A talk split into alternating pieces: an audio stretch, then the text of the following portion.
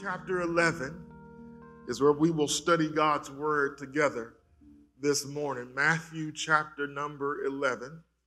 We're back in our study of the book of Matthew, which we've entitled this series, The King of Heaven. So today we will hear what the gospel writer Matthew has to say to us what we are to learn and how we are to be changed and transformed as a result of his words, God's word. Matthew chapter number 11, we will begin in verse number 2, and we'll read the entirety of the remaining uh, parts of uh, Matthew chapter 11. We'll go to the end. As is our custom, let, our, let us stand in honor and reverence to God's holy word. Matthew chapter 11, beginning with verse number 2. Now, when John heard in prison about the deeds of the Christ, he sent word by his disciples and said to him, Are you the one who is to come? Or shall we look for another? And Jesus answered them, Go and tell John what you hear and see. The blind receive their sight and the lame walk. Lepers are cleansed and the deaf hear. And the dead are raised up, and the poor have good news preached to them. And blessed is the one who is not offended by me. As they went away, Jesus began to speak to the crowds concerning John. What did you go out into the wilderness to see? A reed shaken by the wind? What then did you go out to see? A man dressed in soft clothing? Behold, those who wear soft clothing are in kings' houses. What then did you go out to see? A prophet? Yes, I tell you, and more than a prophet.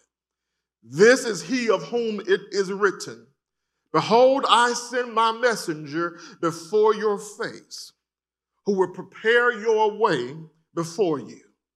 Truly I say to you, among those born of women, there has arisen no one greater than John the Baptist. Yet the one who is least in the kingdom of heaven is greater than he. From the days of John the Baptist until now, the kingdom of heaven has suffered violence, and the violent take it by force. For all the prophets and the law prophesied until John, and if you are willing to accept it, he is Elijah who is to come. He who has ears to hear, let him hear. But to what shall I compare this generation? It is like children sitting in the marketplaces and calling to their playmates. We played the flute for you, and you did not dance. We sang a dirge, and you did not mourn. For John came neither eating nor drinking, and they say he has a demon. The Son of Man came eating and drinking, and they say, Look at him, a glutton and a drunkard, a friend of tax collectors and sinners. Yet wisdom is justified by her deeds. Then he began to denounce the cities where most of his mighty works had been done because they did not repent. Woe to you, Chorazin! Woe to you, Bethsaida! For if the mighty works done in you had been done in Tyre and Sidon, they would have repented long ago in sackcloth and ashes. But I tell you, it will be more bearable on the day of judgment for Tyre and Sidon than for you. And you, Capernaum, will you be exalted to heaven? You will be brought down to Hades. For if the mighty works done in you had been done in Sodom, it would have remained until this day. But I tell you that it will be more tolerable on the day of judgment for the land of Sodom than for you. At that time, Jesus declared, I thank you, Father, Lord of heaven and earth, that you have hidden these things from the wise and understanding and revealed them to little children. Yes, Father, for such was your gracious will. All things have been handed over to me by the Father, and no one knows the Son except the Father. No one knows the Father except the Son, and anyone to whom the Son chooses to reveal him. Come to me, all who labor and are heavy laden, and I will give you rest. Take my yoke upon you and learn from me, for I am gentle and lowly in heart, and you will find rest for your souls. For my yoke is easy, and my burden is light. The word of the Lord. Thanks be to God. You may be seated.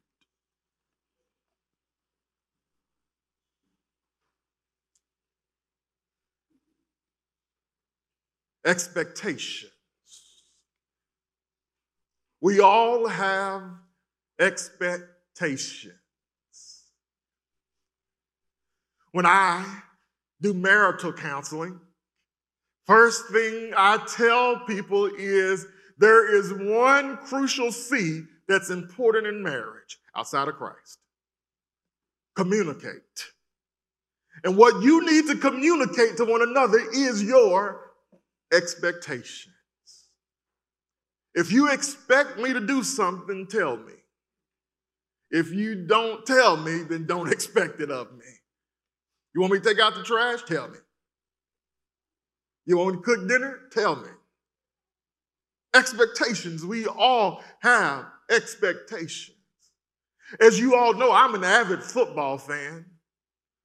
I have the blessing and the curse of being a Dallas Cowboys fan. And anybody, anybody who is a Dallas Cowboys fan has one expectation of the Cowboys at the beginning of the season win the Super Bowl. When they come, watch yourself, watch yourself. When it comes to the Dallas Cowboys, it is Super Bowl or bust. We don't feel good about ourselves because we had a winning record because we went to the playoffs, because we even won a playoff game. And those have been hard to come by for the last couple of decades. we have these expectations, and every, when I was a few years ago, when I was younger, and I'm not that old, oh, that was not funny. I'm not. I had these expectations of the Super Bowl, and then I would go and watch the football game. And then what would happen is they would lose more than they would win. My expectations were not being met. They signed some of the best free agents. They had the best, uh, uh, uh, uh, uh all the amenities that a team could have. They had all, we had these expectations that this team would win. But yet that was not our experience. And Lord, was I frustrated. Y'all, it used to be so bad that, that, that, that when the Cowboys lost, my wife knew, don't talk to him. Because he had these high expectations. But that is not what his experience was.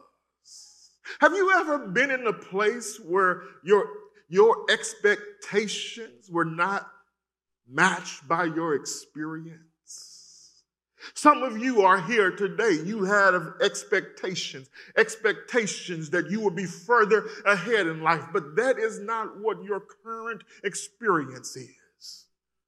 You, you had expectations that, that you would be in a different career, in a different city. You had different expectations, but that is not what your current reality is. Have you ever been there? If so, you can identify with John the Baptist. John the Baptist had certain expectations of Christ, Jesus Christ, who, who was to be the Messiah. He had certain expectations of what the Messiah would do and what the Messiah would be. He had expectations that the Messiah would come with vengeance and he would make all things right. Enemies would be put under his foot. Those were his expectations. And then this man Jesus comes along, and here John is. He has declared that Jesus is the Lamb of God which takes away the sin of the world. So he has these expectations of Jesus that he would come with judgment, that all the enemies of God would be crushed. Yet, here's his experience. He finds himself in prison. He's in prison because he spoke truth to power. And power didn't like the truth that he spoke. So power said, We're going to put him in prison. Here, John the Baptist is in prison, yet he, he felt like he thought that Jesus was the Messiah, and he expected the Messiah to come and crush God's enemies. Yet his experience is my enemies seem to be winning. And so now that his expectations and his experience are out of harmony, he now is struggling with doubt concerning Jesus. And John the Baptist, now that he has this doubt about who Jesus really is, if he's the Messiah or not, from prison, he sends his disciples and he sends them to Jesus to ask this question Are you the one who is to come, or should we look for another? Before I actually get into this text, on some on one hand, this passage is somewhat comforting as a believer to know that there are times in life where we will deal with some doubt. But John the Baptist teaches us what to do with our doubt. You bring your doubt to Jesus. And that's what John the Baptist does here. And here's Jesus' response to John. He's to, to, to the disciples of John. He says, Tell John that the blind receive their sight and the lame walk. The lepers are cleansed, the deaf hear, and the dead are raised up, and the poor have good news preached to them. Jesus, did you answer the question? It was pretty, this is a pretty, this is one of those questions where it's easy. It's yes or no. And Jesus says neither. Not explicitly. What is Jesus doing here when he talks about his deeds, his miracles, and his works? What Jesus is doing is pointing John the Baptist back to Scripture. Two scriptures are enlightening here. One would be the prophecy of Isaiah found in chapter 35, verses 4 through 6. Isaiah chapter 35, verses 4 through 6. Here's what it says Say to those who have an anxious heart, Be strong, fear not. Behold, your God will come with vengeance, with the recompense of God. He will come and save you. Then the eyes of the blind shall be opened, and the ears of the deaf unstopped. You go from there, not only do we see Isaiah 35, and when we think about Isaiah 35 contextually, we learn that God, it is said that God would come, He would judge the nations by bringing destruction to their lands. However, He would save His people. And part of the saving acts will be that the blind receive their sight and the deaf would hear. In addition to Isaiah 35, Jesus here likely has Isaiah chapter 61, verse 1 on his mind, which reads, The Spirit of the Lord God is upon me, because the Lord has anointed me to bring good news to the poor. And we know that Jesus applies that Isaianic passage to himself in Luke chapter 4, verse 18. He is the one who, whom the Spirit of the Lord God has been put upon because he brings good news to the poor. And so Jesus here in this message says, the blind receive the sight. Their deaf can hear, and the good news is being preached to the poor. That's what was prophesied, John. You know that. You know the scriptures. And that's what is happening. And Jesus is essentially answering John's question concerning whether Jesus is the one who is to come by saying that my deeds, my mighty works, my miracles prove that I am indeed the Messiah that has been prophesied. In the compassionate ministry of Jesus, God is visiting his people just as he promised. So the answer to John's question regarding if Jesus is the Messiah is a resounding yes. Jesus wanted John to know the day of vengeance is coming. There will be a day when all of God's enemies will get what's coming to them. But first, the gospel must be proclaimed. God's people must be saved. So that's the first evidence that Jesus is indeed the promised Messiah. He says, let's look together at the, the, at the miracles of Jesus. But then to give additional evidence to the revelation of Jesus as the Messiah, he says, I also want us to look at the ministry of John the Baptist himself. The ministry of John the Baptist himself. Beginning after responding to John's disciples, Jesus turns to the crowd and he wants them to know some vital information about John the Baptist. And he sent, essentially wants them to get one point about John the Baptist. He's the GOAT. GOAT, G O A T, greatest of all time. We, we, when we're talking, we have all these discussions about who's the GOAT, Michael Jordan or LeBron. Exactly. And, and Jesus will say, neither. It's JB. Look at verse 11. Truly I say to you, among those born of women, there has arisen no one greater than John the Baptist. Yet the one who is least in the kingdom of heaven is greater than he. From the days of John the Baptist until now, the kingdom of heaven has suffered violence, and the violent take it by force. For all the prophets and the law prophesied until John. And if you are willing to accept it, he is Elijah who is to come. He who has ears to hear, let him hear. So Jesus is still answering the initial question Are you the one who is to come, or should we look for another? Jesus is answering that question, and his answer is to the crowds now. Look at the ministry of John the Baptist. If you look at the ministry of John the Baptist, you will find another answer to your question. Again, remember, Matthew is all about the fulfillment of Old Testament prophecy. This, that's his main tool for proving that Jesus is the long awaited Messiah, so we ought to believe and trust in him. And so, what does Matthew do? He pulls back from the Old Testament. He goes back to the book that's right before the book of Matthew, Malachi. Malachi chapter 3, verse 1. Here is what is prophesied Behold, I send my messenger, and he will prepare the way before me.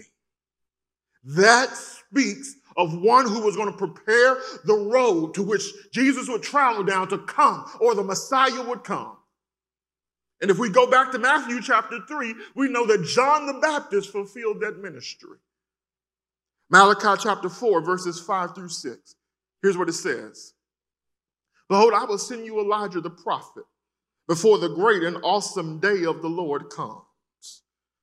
Jesus is making it plain that John the Baptist is the messenger who has prepared the way from him, and John the Baptist is also the one who comes in the spirit of Elijah.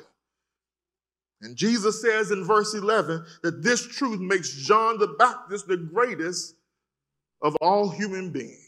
Out of all the Old Testament prophets, John had the privilege of being the forerunner of the Messiah. So John the Baptist is the greatest not just because he's a prophet, but he's actually the fulfillment of prophecy as well. But watch this.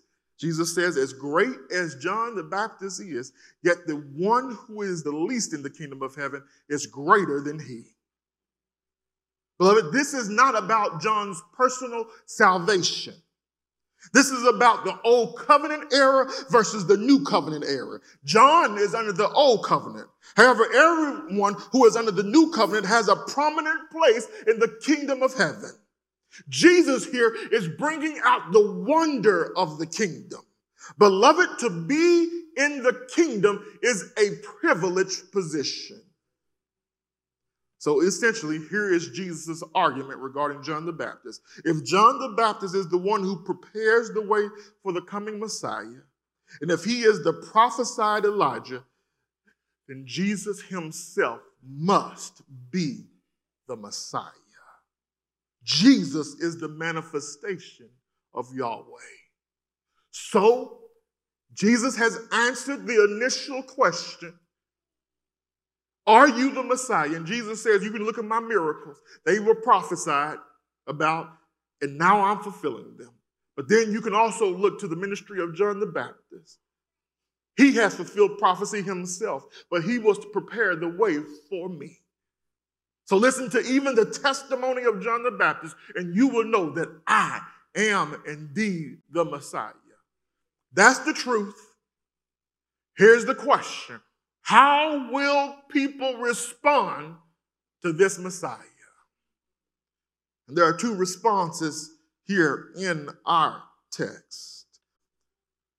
Jesus says, For there are some who hear the truth that I am the Messiah, but yet they will be condemned because of their unbelief. Look at the uncondemned. Jesus says he Jesus has done mighty works throughout multiple cities. And those miracles testified to his messiahship. The works that accompany the message of Christ should have led to faith in Christ. However, this was not the case for many. Jesus calls out three cities. The first two are together, Chorazin and Bethsaida. And he pronounces a woe to them, a warning of judgment to come. And he says they are under God's judgment because they refuse to repent and believe in Jesus. He says to them that if the mighty works done in them would have been done in Tyre and Sidon, then they would have repented long ago in sackcloth and ashes. Tyre and Sidon was large cities on the Mediterranean and were denounced by Old Testament prophecies because of their Baal worship. And Jesus says, as idolatrous as Tyre and Sidon were, if they would have seen the miracles that I performed, they would have repented. And so he says, Chorazin and Bethsaida, you are worse than Tyre and Sidon. The third city is that of Capernaum. That was his base of operations for missions. It was his adopted hometown. Yet he says, he asks, Will you be exalted to heaven? And Jesus says, You will be brought down to Hades. They are damned. And Jesus says that if the mighty works done in you had been done in Sodom, it would have remained until this day. But I tell you that it would be more tolerable on the day of judgment for the land of Sodom than for you. Recall that Sodom and Gomorrah were destroyed by sulfur and fire because of how perverse they were. And Jesus says to Capernaum, it's actually going to be more tolerable for them than for you. I know you're asking, preacher, what are the implications of these woes, these warnings of judgment? We live in a day of great evil. There's genocide, infanticide, ethnic cleansing, and the like. I think we all would agree that these are great evils. And I'm convinced that God will indeed bring great judgment on these on those responsible for these heinous acts. Yet these atrocities, as horrible as they are, are not the worst of sins. At the top of the list of the worst sin a person could commit is the sin of unbelief. To reject Jesus is to bring condemnation on oneself. And beloved, here's the reality we have more evidence and reasons to believe in Jesus as the Messiah than even Capernaum. We live on the other side of the cross, on the other side of the resurrection. We have unlimited access to the gospel here in America. And for those who fail to believe, Jesus says, You too are condemned. Let me see if I can make somebody mad then. I just wonder what would happen in our world if the church was as passionate about the sin of unbelief as we were about the sin of abortion.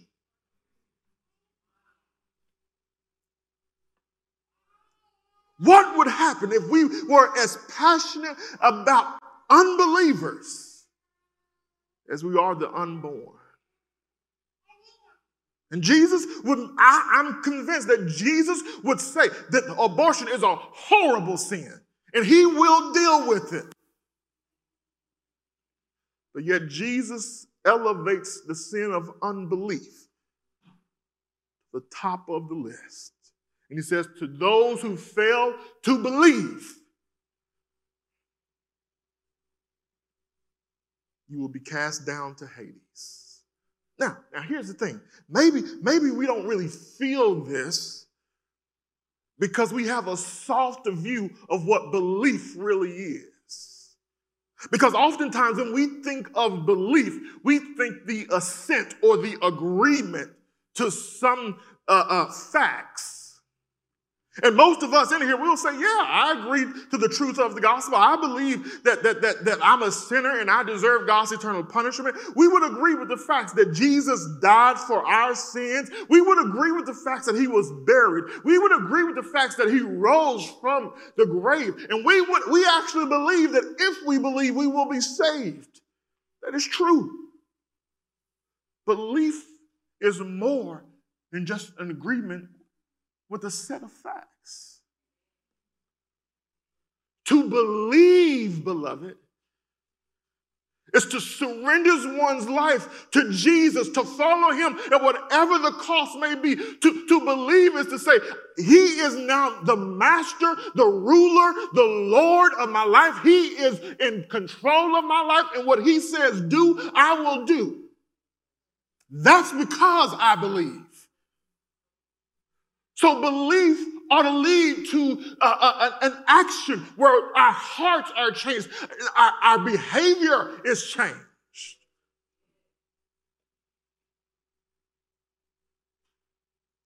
Jesus says to anybody who doesn't believe,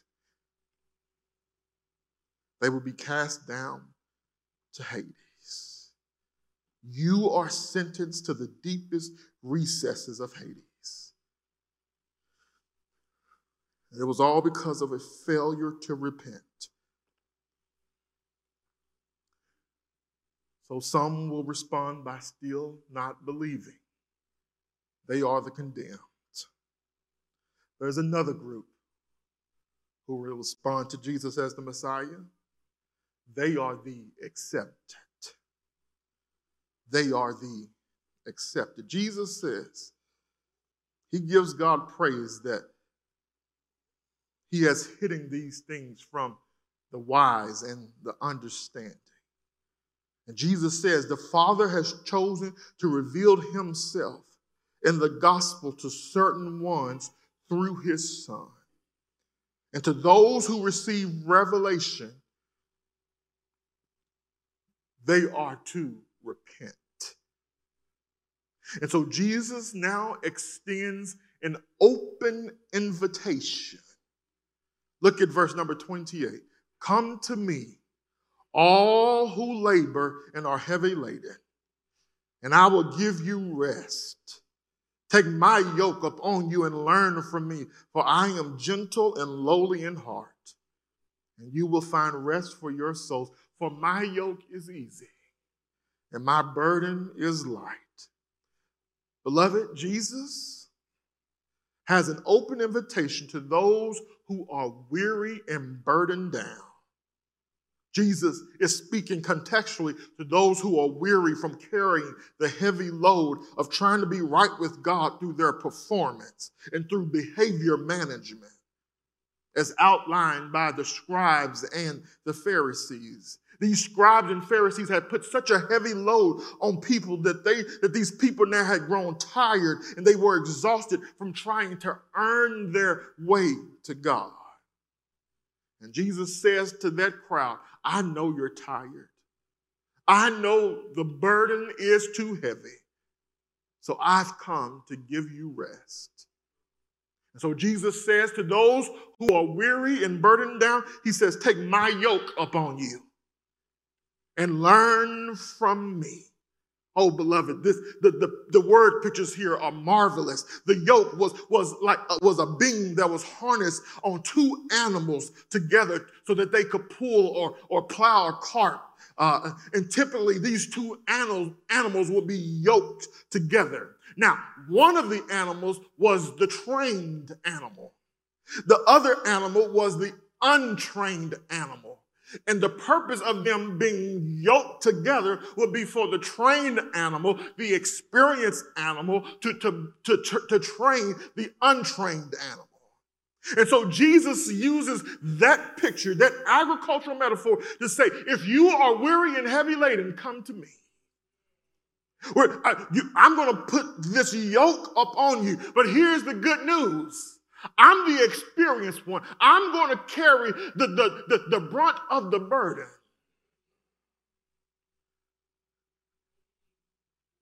Jesus says, Yoke up with me. I'll teach you how to follow me. I'll help you carry the burden. I'll teach you how to love God. Take my yoke upon you and learn from me. That word learn comes from the same word that is translated disciple. And so, what Jesus here is doing is he's giving an open invitation to discipleship. That's what discipleship is. Discipleship is learning of Christ.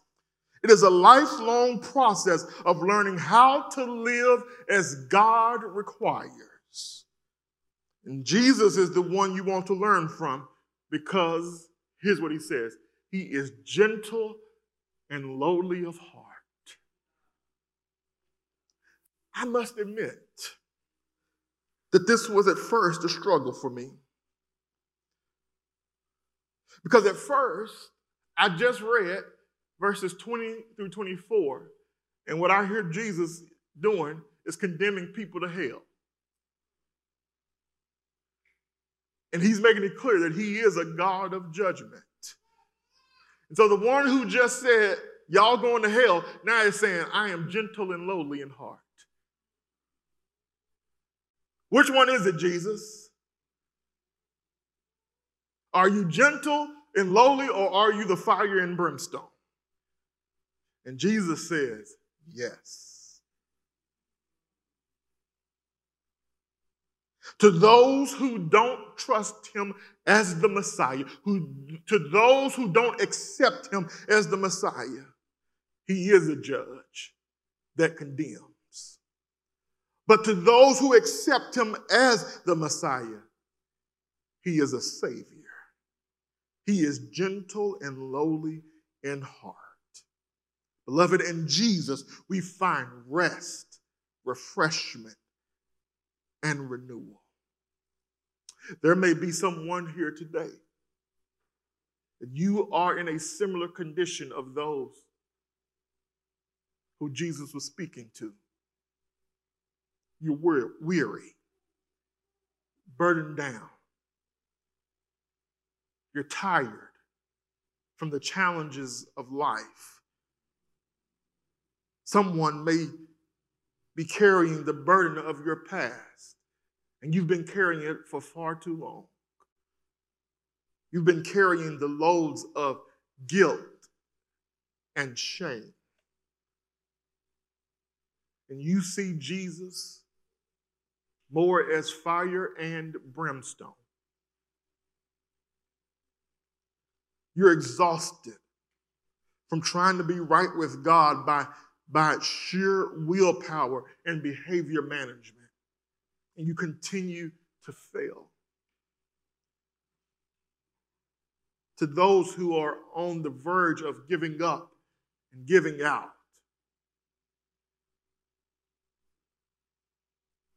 Jesus says to you, I am gentle and lowly. I am meek and humble. So bring it all to me. Jesus says, Come to him.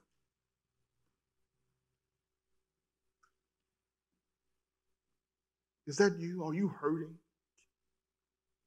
Are you broken? Are you desperate? The one who is gentle and lowly says, Come to me. Learn from me. I have rest for you. Our Lord is gentle. He's not heavy handed, He's not cruel. He is humble. Let me be clear the rest that Jesus offers, beloved, is not the rest of inactivity. This rest that Jesus offers is a relationship that leads to serving Him for His glory and for the sake of His name. Someone here this morning, your soul may be tired. You're exhausted. And you're wondering, is life worth living anymore? Jesus says, Come to me. Now, let me make, make something very clear. This is not a health and wealth gospel. This is not a promise that if you come to Jesus, all your trials, all your burdens will go away. That's not what, what I'm saying, and that's not what this text means. What the text clearly says is when you come to Jesus, when you are burdened, He will be right there with you. And He will carry that burden with you. And together, you will find rest. Even as you have burdens on your shoulders, Jesus will refresh you, revive you, renew you. It has been said, there's this cliche God will never put more on you than you can bear. This past week, my wife and I went to a visitation for Lauren Tracy, who used to be a member here, he and his family. Lauren contracted COVID and he had complications from that and he passed away. And left behind a wife 34 years old, I think, and four young children, with the oldest maybe not being even 10. If that wife and that mom was here today, she'd tell you there God may put more on you than you can bear. The question that she said she had was, How am I going to do this? I'm thankful for a wife who loved Jesus. And she's told Morgan, as great of a partner Tracy was, there is a greater partner in Jesus. And though it seems right now that He has put more on you than you can bear, the good news is that He will bear the weight of the burden for you to make it lighter for you. So, you who are weary, you who are burdened, we have this hope where Jesus says, Come to me. Come to me. I can't help to think about my own baby Lily. She has those times where she just melts down for no reason at all. And you can just see she's struggling. She's melting down for something that's important to her. There are times where I just look at her, I'm just like, Lily, come to daddy. You're struggling right now. Come to me. And she finds comfort in the embrace of her father. And Jesus is saying to you, whatever the burden may be, I see you're struggling. You can't handle it. Come to me. I'm gentle and I am lowly. Let us stand.